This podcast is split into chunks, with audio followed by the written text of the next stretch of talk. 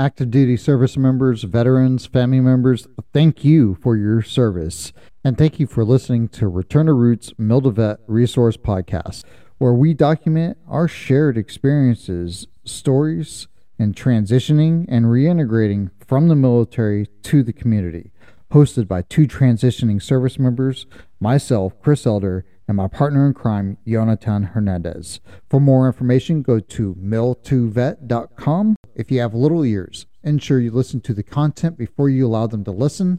And if you are in crisis and homelessness, suicide ideations, or incarceration, dial 211 Courage to Call for assistance. Now, stand by for the sound of freedom.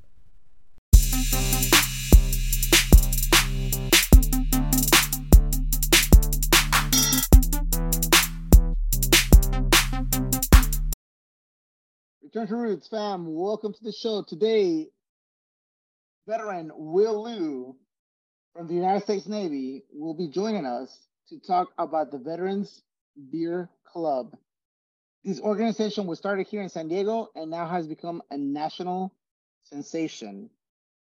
Without further ado, Will, welcome to the show. Today, we are honored to have you here uh, and talk about the Veterans Brewing Club. Can you tell us a little bit of history behind that before we get started with you? Yeah.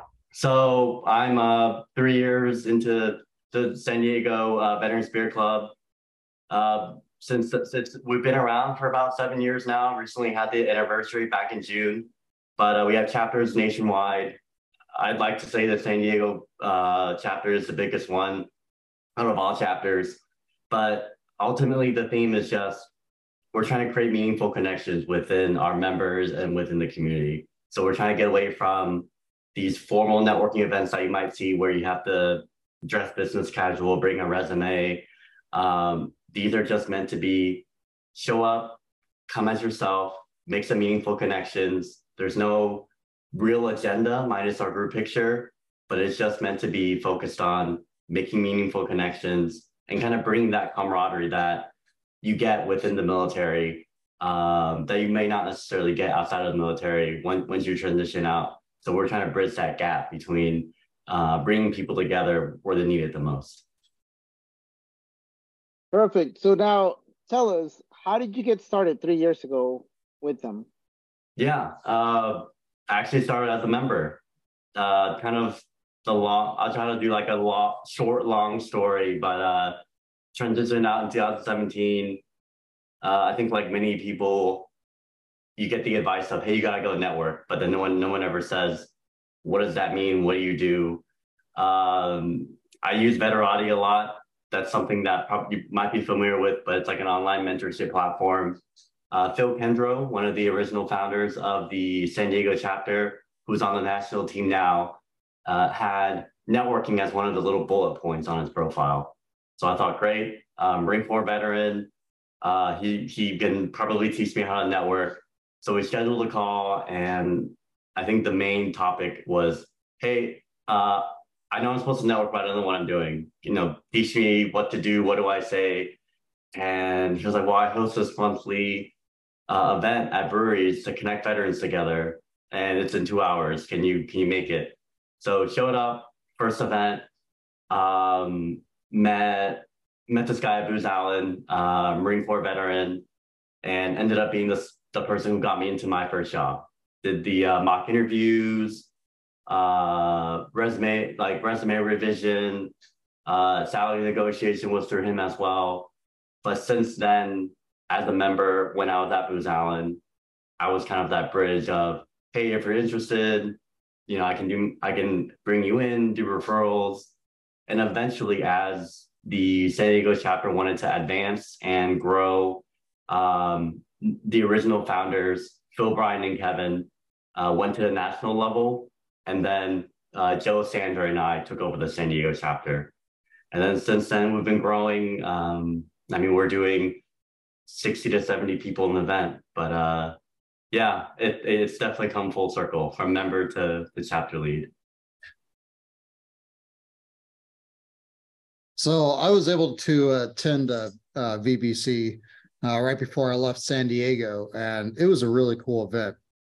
you guys have uh, um, the brewery set up and you guys changed different breweries if i'm not mistaken but the one i was at they had food truck there and um, then yeah the group photo the mandatory uh, fun shot but, uh, no it was really great because even though it was kind of weird for me because i didn't know anybody there until i started like people would just come up to me and just talk to me. Yeah. It was really refreshing because you know like hey i got all these other things going on and literally i could go to this place um, eh, partake in a beverage um, and meet some other uh, brothers and sisters there. My particular beverage is water but hey. Okay yeah it was still a good time. Um, they they um, it, there was a lot of people there that just wanted to connect with you and a ton of opportunities that that were there. Uh, people with job opportunities people talking about uh, markets that were opening up like hey there's so many jobs that show up to these. And um, it, I've been to the NavMet breakfast, which I'm sure you probably also have attended, but the VBC also brought that kind of NavMet aspect but a little bit less uh, formal. So you didn't have to like dress in your Sunday best and show mm-hmm.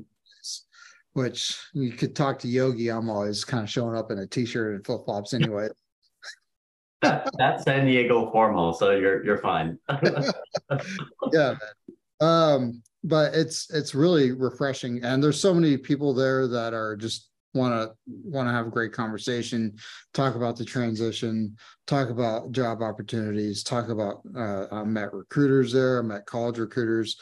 Um, even you know there's a there's a i met a nuclear recruiter there who was recruiting all the nukes out of there. A uh, whole bunch of different uh, categories. Special op type people were there uh, recruiting for more sf stuff um, like there's just so many different wickets. If you want a job at uh, Booz Allen, there's a Booz Allen guy there. Just so many different uh, people there. So that that was a really awesome opportunity. And then you know people would stand there and say, "Hey, I have a job opportunity," and then they would talk about the different opportunities that were going on. So that that was really really well well done. So great and, job. And that's the hope. I think for me, the value is that human connection because you're going from looking online and seeing this job posting, uh, sending a resume or clicking apply, wondering, well, I, I hope it gets through or I hope someone reads this. But I think part of the benefit with these events is that you have someone, like you have someone talking about the company culture, talking about what their experience is, what to put in your resume, where's the company going? You you have a point of contact and you have that human element. And I think that's a big benefit for anyone who's transitioning, for anyone who's looking for that next role, but having that extra connection, that person inside who knows how that particular company works, I think is a big benefit.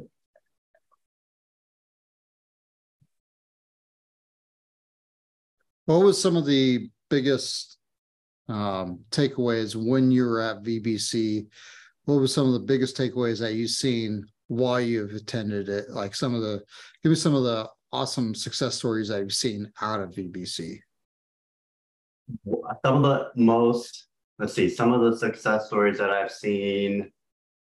Um, I know I've met a couple people who weren't looking for jobs, but were buying buying their first home don't know who to trust because do I pick a real estate agent off of Facebook or do I find someone online? And through connections, they found, uh, I think, a lender, a real estate agent for a home.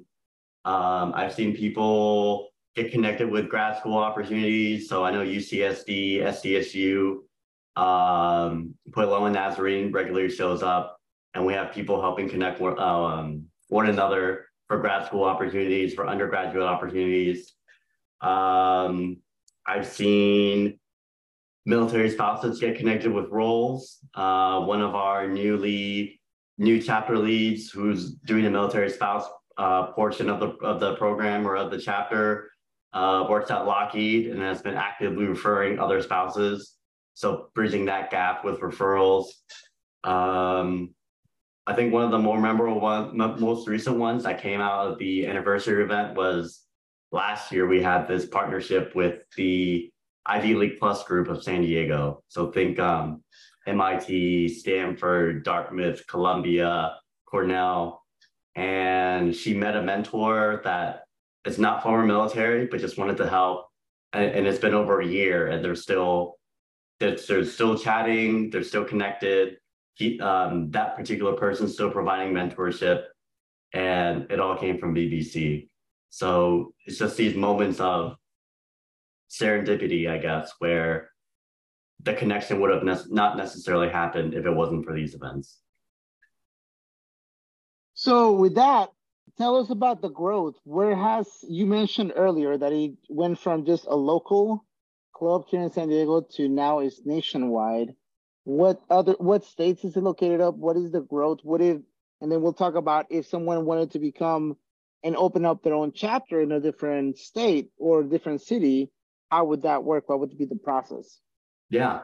So I think one of the perks of the military is you get to travel. So, like many uh, members of VBC that attend an event, travel, move, they they see a need and they want to fix it. So, oftentimes uh, we'll have a, a member or attendee who who who does a PCS and then thinks, wait, why do why doesn't my location or my city have a, a chapter?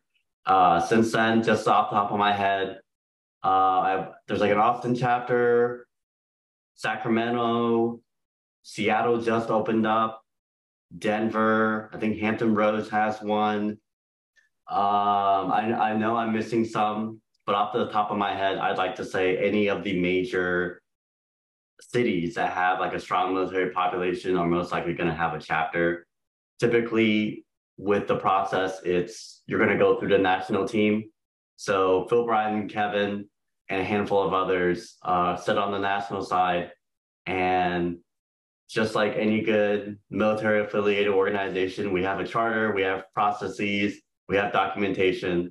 So there's a set of guidelines and um, just things that the founders hope every single chapter follows, which is just, it all comes back to the whole idea of ensuring that this is meant for making connections and not anything else. Because we're always trying to protect the brand, protect the members, and keep it so that it's um, it's meant for connecting people and it's for employment. But uh, ultimately, you would reach out on the uh, to the national website. So it's uh, veteransspiritclub.com and there should be a link on there. I want to say it's nationalvbc at gmail.com. But if you definitely Google the website, it is definitely on the website for sure. Uh, the email address that you would need to email them. But it's a really straightforward process. It's not meant to be complicated. And then the opportunity is definitely there if anyone wants to start a chapter up.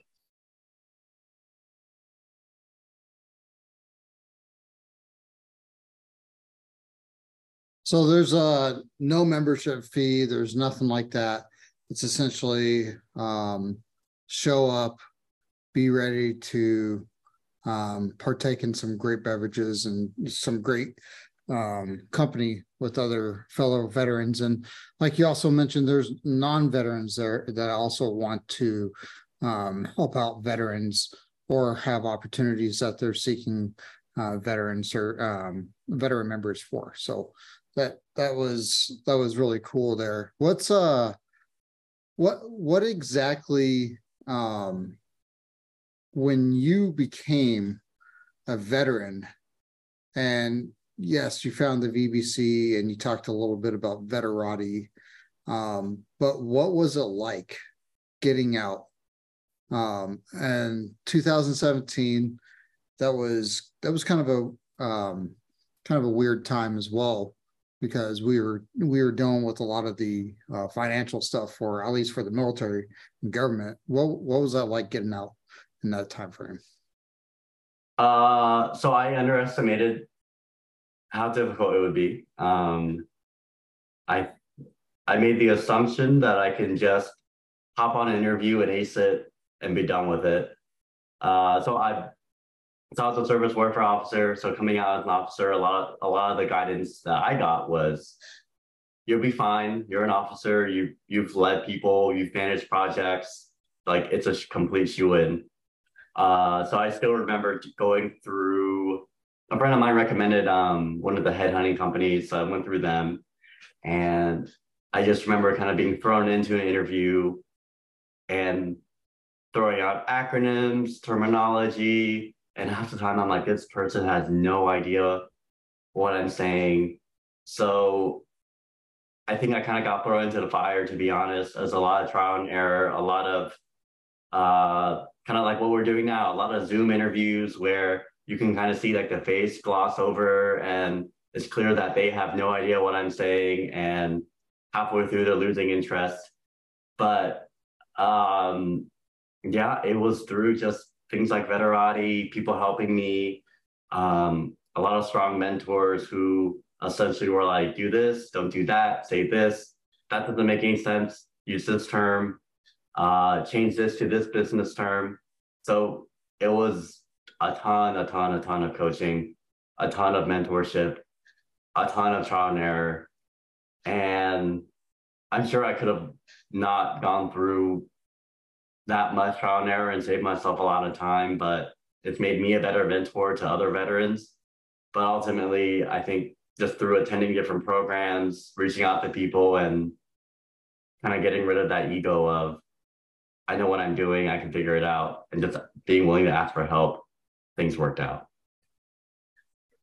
And attending multiple of your of your um, events, that is, I can tell you, one of the biggest things that I've noticed um, that makes connections successful. Just like you said, get out of your own head, start talking to people. And you know, sometimes we have good days, sometimes we have bad days. I remember the last one actually for me, your anniversary, it was an awesome event, a lot of people. That was an actual bad day for me. Not because of the event. I just I was not having a good day. Uh, I get it. I get it. Yeah. And I was able to, even then, I was still some of the people that I've already talked to before came and like, dude, like, what's wrong? Like, this is not you. What's going on? I'm like, ah, I don't know, man. Like, I, I'm trying. Like, I'm really trying, but I couldn't get it. But it was the even then when you're having a bad day, you still feel like you're part of the group, right? A lot of places when you when you're not fitting that cookie cutter, that um, civilian place mentality, right? They're you start having a bad day, they're they're starting pushing away and kind of like get to the back of the room. We don't want to deal with you, kind of thing. But it was it wasn't like that, you know. And that that's that's another thing that I love about the club and how everybody legitimately is there. Obviously, they want to help people. They want to. They're not selling you anything. Mm-hmm. They're giving you. It, it, it's not a salesy thing. It's like, hey, I have these opportunities. If you want them, cool. If you don't want them, that's cool too. You yeah. know, it's there's no pressure at all. There's nothing, and, and that's beautiful. And to have that partnership, that mentorship, and legitimately care uh, has been fantastic. So, um, so let me ask you this: What if you could start it all over? What would be something that you would do before you got out to promote more of this to the active duty members so that they could learn about this? Oh, to learn about VBC. To raise, to, to raise awareness, yes. I think we would have kept it the same. Um, we've we've been grassroots, word of mouth for for like oh seven eight years now. And right. I think that's our strength is the fact that i mean like chris said we don't charge anything. So i have zero marketing budget. I, like i have no food budget. I have everything is completely goodwill. Um, people giving me stuff for free to work with. Um, we'd honestly just keep it the same. It's i think there's something different when is me sending me, is you seeing it on a Facebook ad versus your buddy on the ship saying, "Hey, you should really, really attend this event. I've been. I really, really like it." And I think that continues to be our uh, our value proposition is that we're not doing anything to sell it, minus like so like social media to promote the event. It's word of mouth. It's all these reputable organizations in San Diego, transition programs, people raising their hand and saying, "Oh wait, I just attended this event. You also check it out." And yeah, we we literally wouldn't change anything. Not not something you could say about many things, but we we do it the exact exactly the same. Yeah, I love that man because it's like what Yogi was saying. He came in on a bad day, and you know what really helps us whenever we have a bad day is other brothers and sisters yeah. that are that have been there like us. And uh, when Yogi was talking about that, you know, it popped in a picture of uh, uh, another um, one of our brothers that was there at the event that I was, we were just talking about how he's like, man, I'm just really having a hard time finding a job, man. And, you know, he, this guy was a legal guy for a while. I'm, I'm hoping he found the job by now, but at that point in time, we were just sitting there commiserating and he was like, you know, but at least like I have this, you know, cause this is, this is better than just sitting by myself and drinking, you know, but and then ends up we're talking to another like uh, top guy in the legal uh, legal realm um, that was like, oh yeah, well, hey, you know, jobs are hiring. So it's like you never know who you're going to run into at at these events. And this one legal guy who was not a veteran just came there and was just looking for uh, people to join his organization. So I don't know if that ever amounted to anything, but it just kind of I remember that happening. Um bro like that's that's the thing man. Like a lot of us you know get kind of proud. You know we're like oh you know big tough sailors or soldiers or marines. But really man we're we're just as infallible um as civilians we just want them to know that right? And, and, and you know being top of your game for so long and then having to go into this environment where you're just like damn now i gotta figure out what's next. Shit. And i i, I don't even know what i'm gonna do next. Like i'm like what am i going to do? It's just such a weird uh, uh position to be in especially when you're about to um leave being like the top of your game you know and to being the bottom but one thing you do have an advantage that a very, very small population of the US has is that the veteran network from my from what I've seen will be any alumni network, will be any business chamber, local networking group. I've I've spoken to veterans at Google, Meta, top consulting firms, Ivy League schools, and purely our only connection is that we serve together. Doesn't even matter if it's the same branch, the same job description. It it is difficult the transition, but I mean, the group just wants to help, and yeah, everybody is just so that camaraderie still exists outside of the military, and I think the fact that you have access to a network that you can't you can you know there's no you can't just pay money to, to get into it. It's there's a cost associated with it. But once you're in, um, you're in a community forever, a community that really, really wants to see you succeed. What would you say to the um, people who are still in the military, right, that are unaware of the transition process?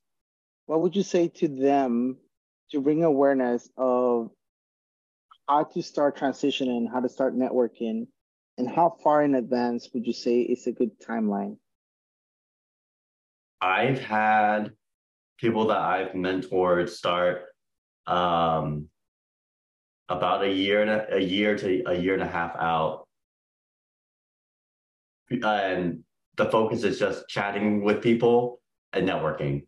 It's not you're not doing resumes, you're not applying for jobs you're literally just practicing the whole this is what I do and this is what I'm looking for and seeing if the other person looks at you and understands what you're saying. Cause it's just like you know, even if we're both in the same branch, even if we're both in the same branch, um, it just because like I can use a term and you may not understand it if we're at different commands, different types of jobs. I've made that mistake myself, but uh, I think just getting that muscle memory and having it so that everybody understands just makes it so much easier. And it's just much easier to network when you're not you're not thinking like, um, I gotta get a job, I gotta apply for something.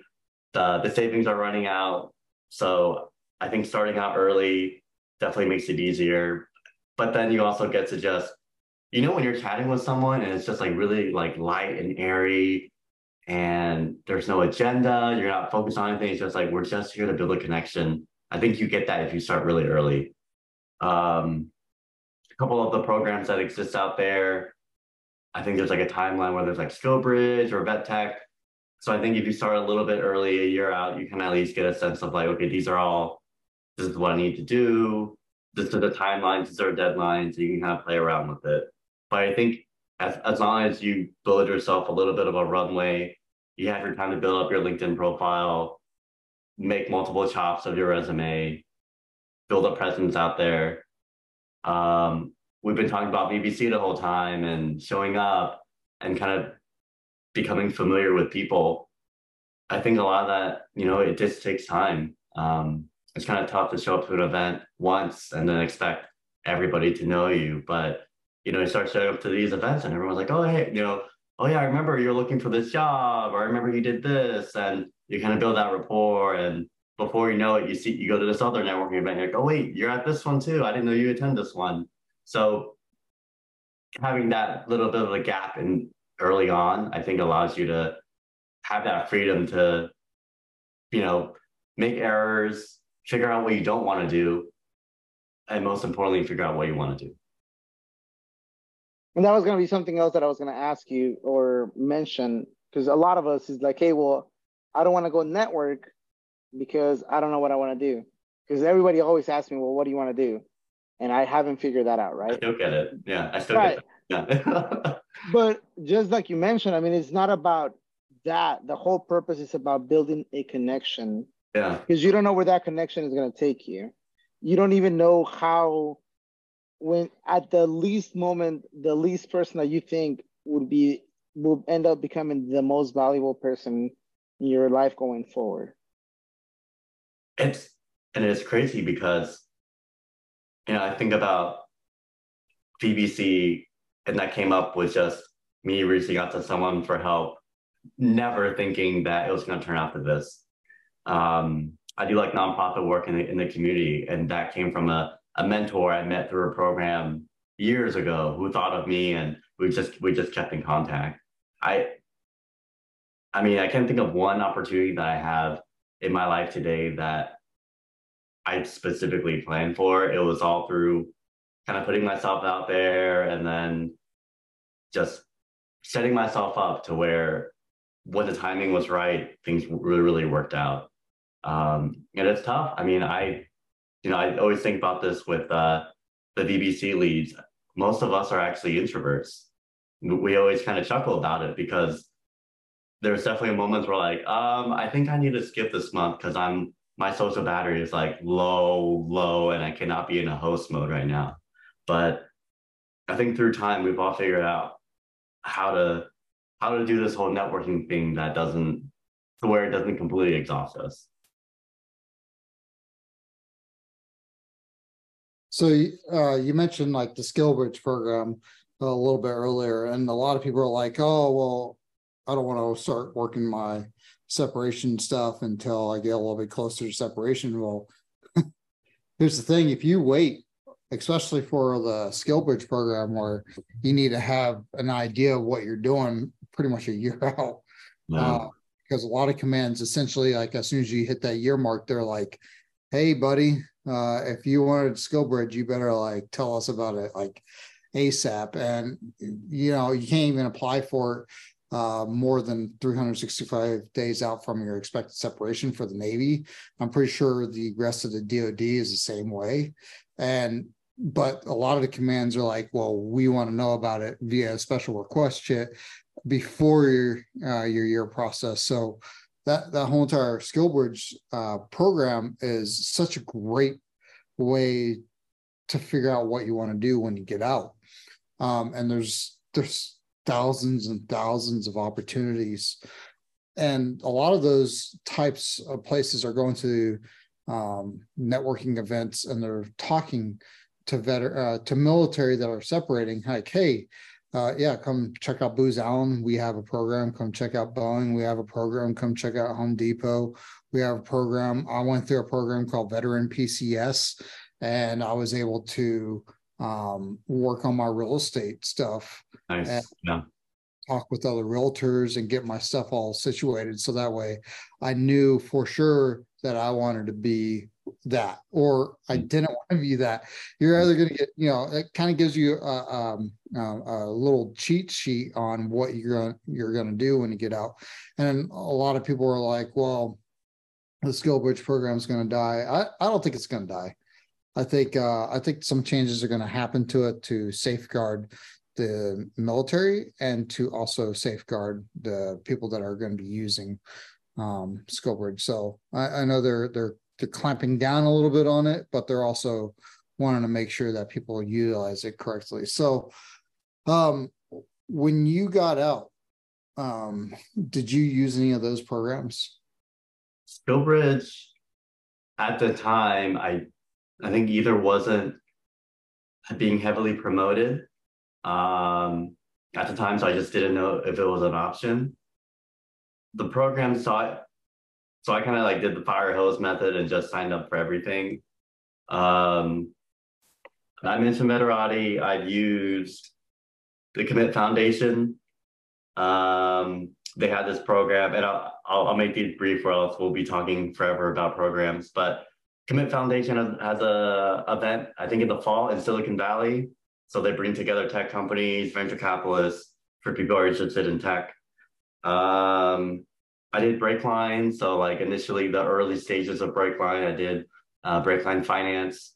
Um, just like how we talked about knowing what you want to do, I realized I don't want to be in finance. Um, uh, did a ton of Veterati, ton of initial interviews. Uh, Travis Manion Foundation, another nonprofit, had this uh, one to two day uh, workshop. So met met people in um, in construction, consulting, and a couple other fields. Um, that's all I remember off top of my head at the moment. But essentially, whatever I had time for, whatever fit the schedule, I just the goal was just to meet people, try everything, figure out what works. Um, I never thought VBC would be the the one that made everything work out, but I think as a result of doing different things and practicing the elevator pitch and getting resume, getting resumes reviewed, edited, polishing up the LinkedIn. I think I wouldn't be here today if it wasn't just being open minded and trying all these different programs to see what stuck and what will work out. You know, um, I do want to point out to everybody, uh, Will just got recently hired on uh, with the government. So yeah, yeah. your new position.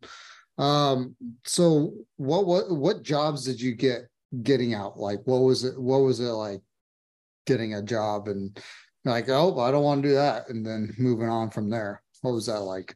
Um, a lot of it was initially through the headhunting, through the headhunting um group. So I'm trying to think of what what it was.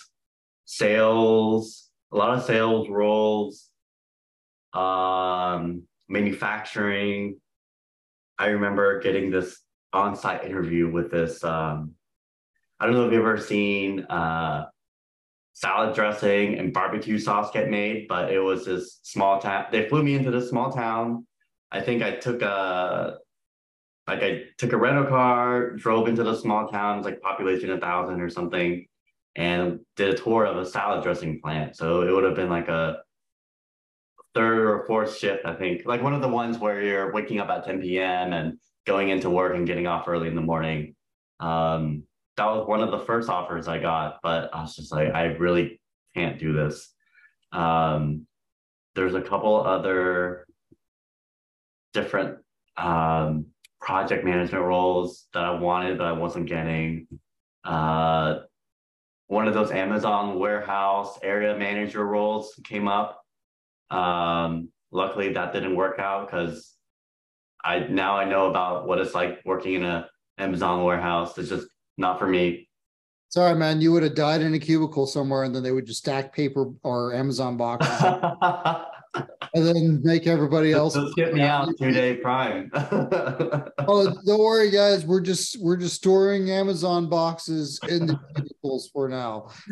Nothing to see here. the factories, the warehouses are cool though, but it's um, yeah, it it it, it is not. It, it's for it's not for everybody. I'll I'll I'll, I'll go with that. Uh, but I uh, I'm perfectly fine being in a cubicle, sitting in front of a computer, and not being in a in a warehouse. But yeah, a little bit of everything. I I mean, if you ask me like what do I want to do now, I think I'm still kind of figuring out.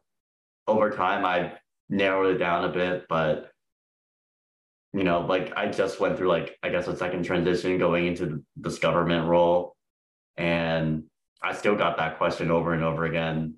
I I'm you know it's not like I don't I don't have this down perfectly. My default answer is still project management, just because I have all the certifications, I can do it, and it's been fine.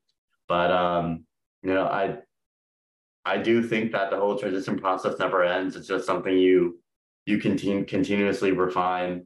I think over time, I've definitely had a different mindset between, I think, what is the saying? Living to work or working to live.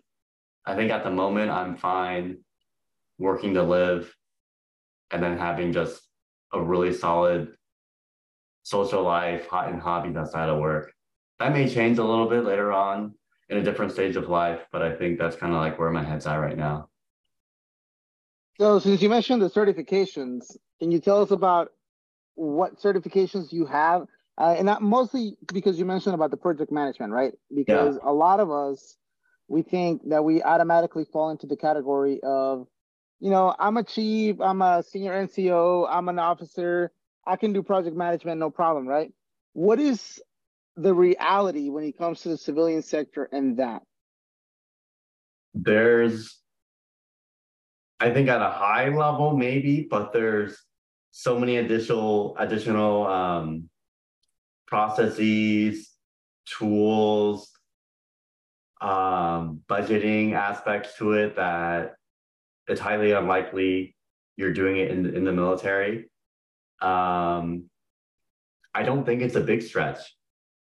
I think it's definitely learnable. I know a lot of service members have transitioned into it, but at the same time, I've also met a lot of people who transitioned to it and were like, nope, this is not what I want to do. Um, maybe a controversial take. I, I think it's doable if, if you really, really want to do it. I don't think the gap is that big, but it may not be as easy as you think it is because there are certain nuances to just how government budgets work that are completely different from um, non-federal type companies and roles. And then that further gets more more complicated depending on where the money is coming from, how's the money being used, what industry is it. So I think I don't think it's bad advice, but sometimes it's sold as hey, you've done this before. If you get the certification, you're a shoe in. And I don't think that's the case. Uh, oh, you asked about what certifications I have. Um, I did, I mean, most of the stuff I've done is like textbook transition stuff. So got the PMP, uh, got the Scrum Master recently, um, got my uh, Excel expert certification, uh, got certified in Tableau, um, and I've done a couple like coding classes on the side. But uh, I think the ones that actually hold weight, in my opinion, have been more of like the analytical type courses. Um, Scrum Master hasn't really done anything yet. Uh, PMP has helped for a couple project manager roles. So if you really, really want to do that path, I think it's still a door opener.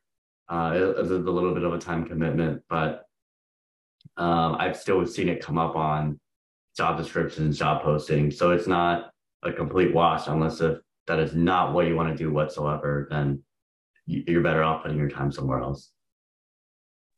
What got you looking into becoming a PMP and getting your Scrum Master and all that? Uh, so initially, a lot of this was when at Booz Allen, and being a consultant, part of it is being billable, uh, being able to be on different types of contracts, and with the government, there's different types of stipulations, requirements to do certain types of work, and having those additional certifications, whether it's like advanced degrees, certifications, makes you a more marketable consultant.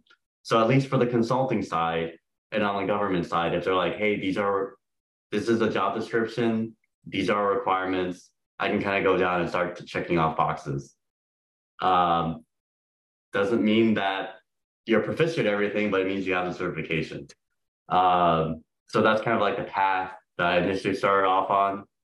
What I've been kind of pivoting to is the um, kind of like the analytical side, the business, the uh, data visualization side kind of piqued my interest just because it's pretty applicable. So that's kind of like where I've been pushing to uh, on the side and with like little side projects. But uh, yeah, I mean, Booz Allen, like many companies, will pay for certification. So in my mind, it was just if the money's there, I I better use it, and I did as, as much as I could.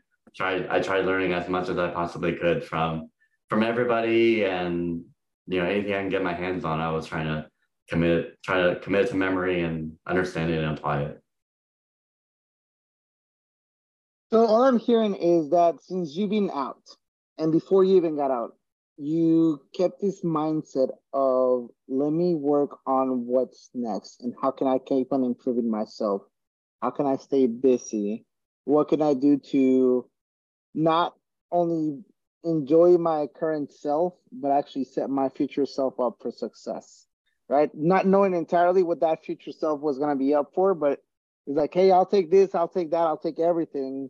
One of these is eventually going to pan out, right? and I mean it has for everything, uh, all intents and purposes. So that's awesome, man. What would be some advice that you would give to someone that finds themselves in um in a junior role, right, mm-hmm. with a little bit of time on their hands, mm-hmm.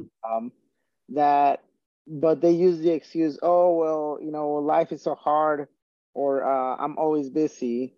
What would you tell them or how would you try to coach them along those lines so that they can prepare themselves for that transition out? If if they came up to me i think we would probably start off by looking at where's the time going. Um so this is not me bragging but i mean i'm doing i'm working full time i'm going to school part time i'm i'm doing VBC i'm doing nonprofit board work somehow fitting fitting in an exercise of social life and attempting to date here and there and catch up with family. Um, so, and I know people who who do even more, like people who have kids who um, are taking their kids, you know, to the clinic on the weekend and then baseball practice while going to school while working full time. So it's tough. I guess it's tough when I hear that argument because maybe it's the people I surround myself with, but everybody's hustling, everybody's pushing. So I think a big thing for me would be looking at where time's going. Like, where are you investing your time? Uh, what are you doing outside of work? What are you doing on the weekends? It's you may you may have to sacrifice a little bit of time um, on the side, maybe to pick up a certification, find a mentor. But I think there's this there's books on it and this is stuff I read for fun, but understanding um I think it's an I word, but it's uh, understanding what motivates people. I think is really important. So if it's a a junior employee and there's a why behind it, maybe they can't find time, but the reason why they want to excel is because they want to buy a home or they want they want to pay off debt. They need to support a spouse, a kid. I think trying to really, really understand the motivation or the reason behind it, um, I think would help them prioritize more time towards those efforts and um, figure things out. Because I know I know people who who play video games when they get home or um, they have different side hobbies. And I think there's a way to do both. Sometimes you may have to flex a little bit, but it's just, yeah, I mean, it's just what people are doing on the side. It's just everyone I surround myself with, they're doing something on the, it's a side hustle, it's a job, a business, going to school, go, doing a certification. It's definitely doable. Um, I see people do it all the time. It's not easy, but yeah, it, it always, it always pans out. That's not easy being cheesy, man. the uh, experience that you had coming from the Navy to where you're at today, what what would you say that most veterans have um, that with your experience working inside the civilian workforce what experience or what is it that veterans bring that the competition out there just doesn't have? I think um, so. One is the the basics are there. So you may not a lot of the things that we think are common, whether it's showing up on time, dressing appropriately, um, mannerisms, office, like the way you conduct yourself in office, the way you present, the way you interact with senior leadership, um, different types of coworkers or managed people, all of that's there. And you can't buy it, you can't learn it from school. It's you it's on the job learning. And all veterans have it. Um, I remember showing up to like a first meeting, being 10 minutes early, and the only other two people that were 10 minutes early were also veterans. Everybody else came in late and the presentation started and like the the present the person presenting, you know, they do like a little death stare when a person walks in late. But it's like little things like that because you notice, like um, you notice when people are punctual punctual. It's um I chatted with other coworkers where you know we show we um dry run the brief the day before you make sure all the uh like the does the laptop connect? The, is PowerPoint working? Is it saved correctly? Not everybody does it. Some people are fumbling around the day of the brief and everything's just complete chaos. But there's this sense of so and so's, you know, really, really polished. It's good. They've got it down. Um, I think work ethic, the work ethic is there. I, I think for the majority of veterans that want to, you know, make a difference, do well in the world, make an impact and work hard is there. I don't know if that will continue to exist throughout all generations, but there is a sense of hard work ethic that is there that I think I really, really admire where you put, you know, you, you put you put a problem out there and somehow it will get solved. If it means spending some extra hours on it, re- reading the manual, doing some Google searches, figuring out um, I've definitely met coworkers who were like, I don't know. I, I don't know what to do. This is not my job. Um, like, you know, people start freaking out and they get flustered. But for me, I mean, a common thing has just been, at least with past supervisors, they know if they give me something, even if it's not part of my job, I'll, it generally is like, we'll, we'll, we'll, we'll can probably figure it out. And, and I have. It's just, I don't know how you teach that. I don't, I don't, I don't know, like it's not a certification, it's not a book. It's just something that kind of like, for better or for worse, gets forced upon you in the military. And these are little qualities that really, really, I think, make you stand out, especially with the generation that are in senior leadership right now, because that same worth ethic for them to get up there to that level um, generally is through hard work and um, generally it's through hard work so it's just um, i think they, they connect with it and and yeah it it's there. I think as long as you, as long as veterans get the chance to show to show that or to tell that story, I think once you're in, you're golden. You know, I, so, I really think it's the uh, hold my beer persona. so I, since, since professional Chris, terminology. right. no, but I wanna I wanna make sure that we can capture this because July 25th is hire a uh, national or hire Veterans Day. So would love to have you blasted over social social media, do a little short about what you just did. You just said a little short synopsis of why should any company hire a veteran? Go. So you have these skills, these completely intangible skills for veterans uh, within veteran within the veteran network, within the veteran population, and that's really, really strong leadership skills, um, a lot of like emotional intelligence.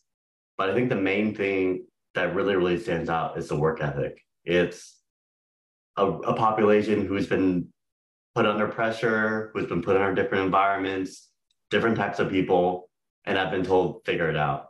And I think time and time again, as you meet more and more veterans, you're going to see all veterans figure it out. Whether it's this problem that's never happened before, something that's not associated with their job, you get this really, really unique perspective of no problem, I, I'll get it done. And I that's something that you may not necessarily get within your population, but within the veteran population, you're going to get that. And that carries across all teams, functions, and it's only going to help the company, team, group, what, wherever they're associated with. I love it, man. Hey, I can't let you get out of here without telling me a good sea story, bro. So let, let me get a let me get a good sea story.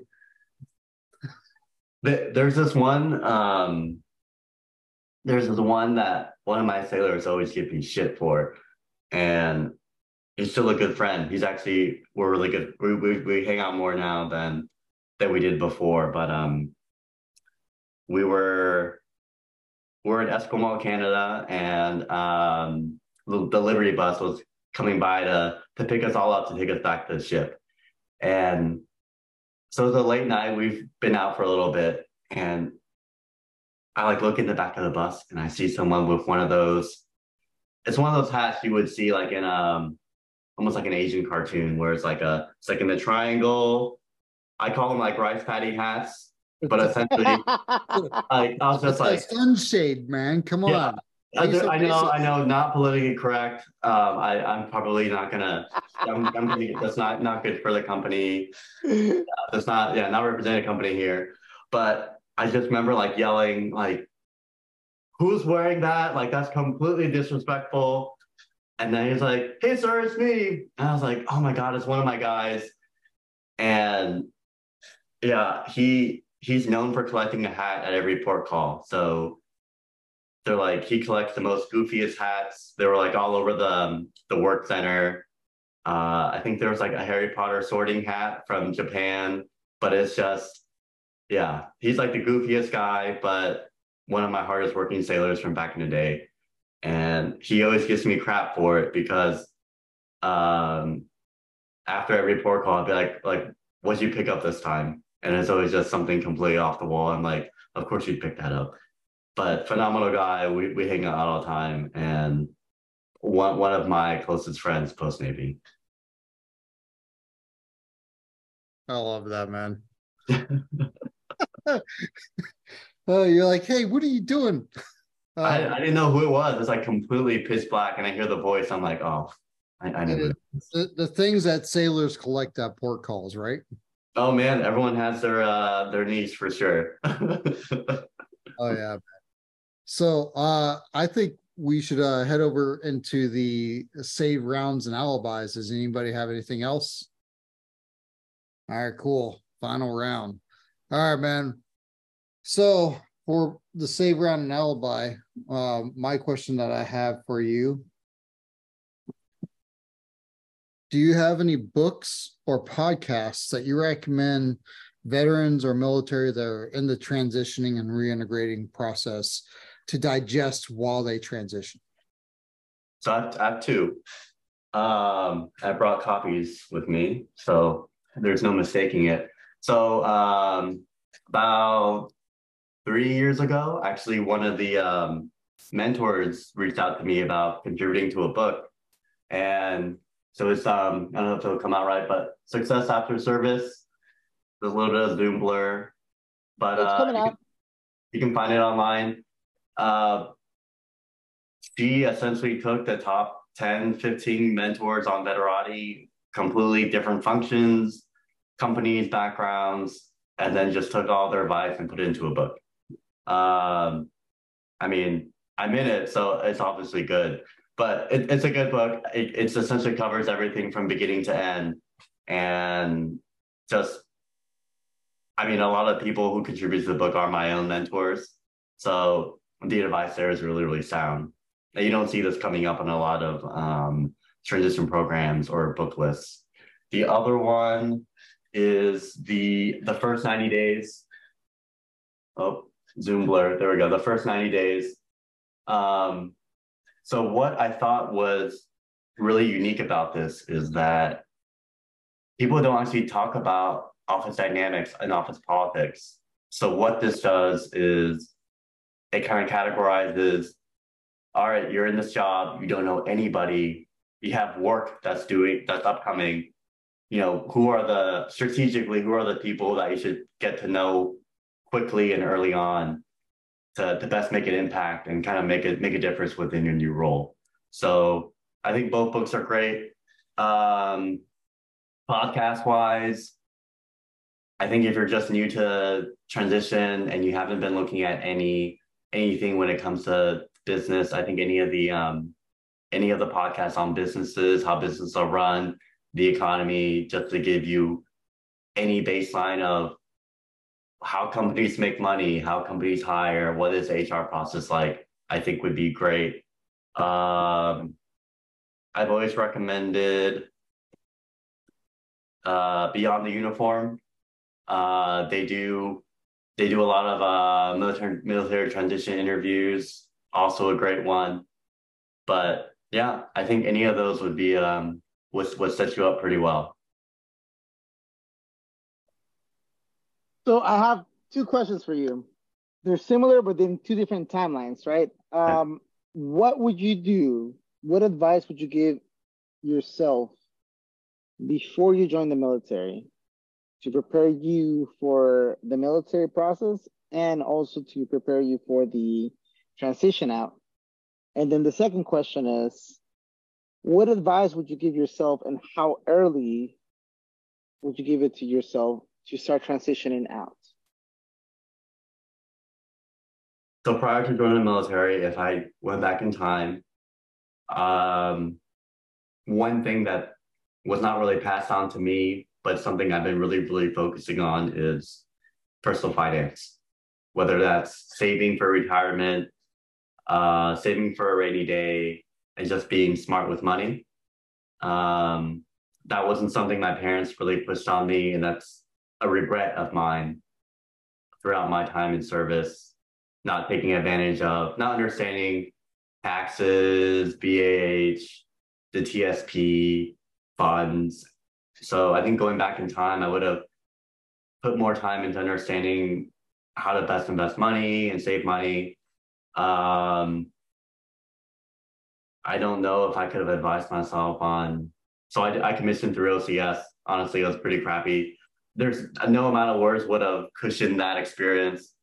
Um, looking back at this transition, if I could have started a year a year out, I think that would have been better. Whether it was just talking to people, getting the the narrative down, getting some resources, and just not having having more time and not feeling rushed would have would have been great. So I think a year, worst case six months out, I think any of that would have been better. Um, yeah, yeah, that that's what I would do.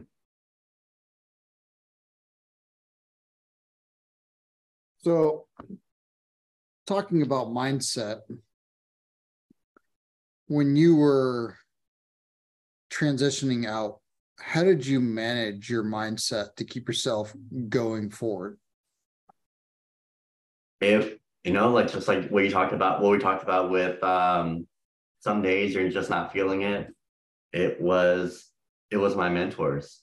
It was scheduling calls, having that person to listen to me.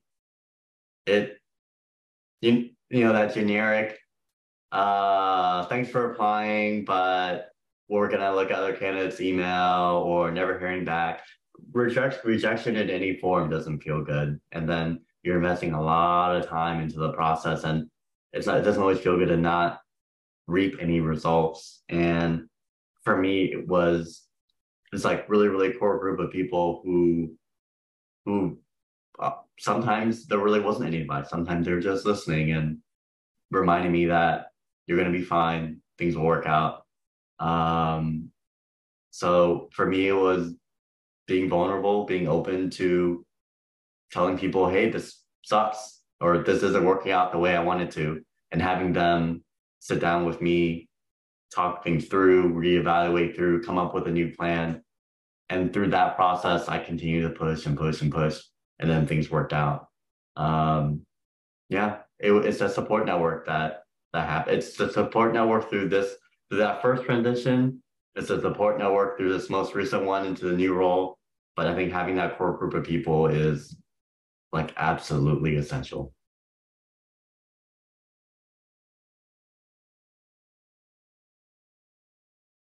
Will, we want to thank you for coming here, for sharing your experience, for sharing your knowledge, and for continuing to do what you're doing for the group. It is honestly um, very difficult for military members that transition out to continue giving back, right? We would say that a lot of them just kind of, it's not that they forget and move on, but because they're in such a rush moving forward that they want to forget about that time of their life because it is very difficult, right? Um, and they do come back and they help, but it is, it's difficult and challenging. But in a way, you you went through your transition and you continue going forward and you continue to pay back. So thank you. And thank you for sharing all the word. How can our um, members uh, get a hold of you? And how can, if they want to contact the Veterans uh, Beer Club, or what can they do to get a hold of you or the team? Yeah. Uh, so I should know our, our Instagram by memory, but I do not. Um, but, uh, I am very active on LinkedIn. At least I check it now. I'm, I'm kind of. Don't worry. Everybody now knows uh, he does not know the VBC Instagram.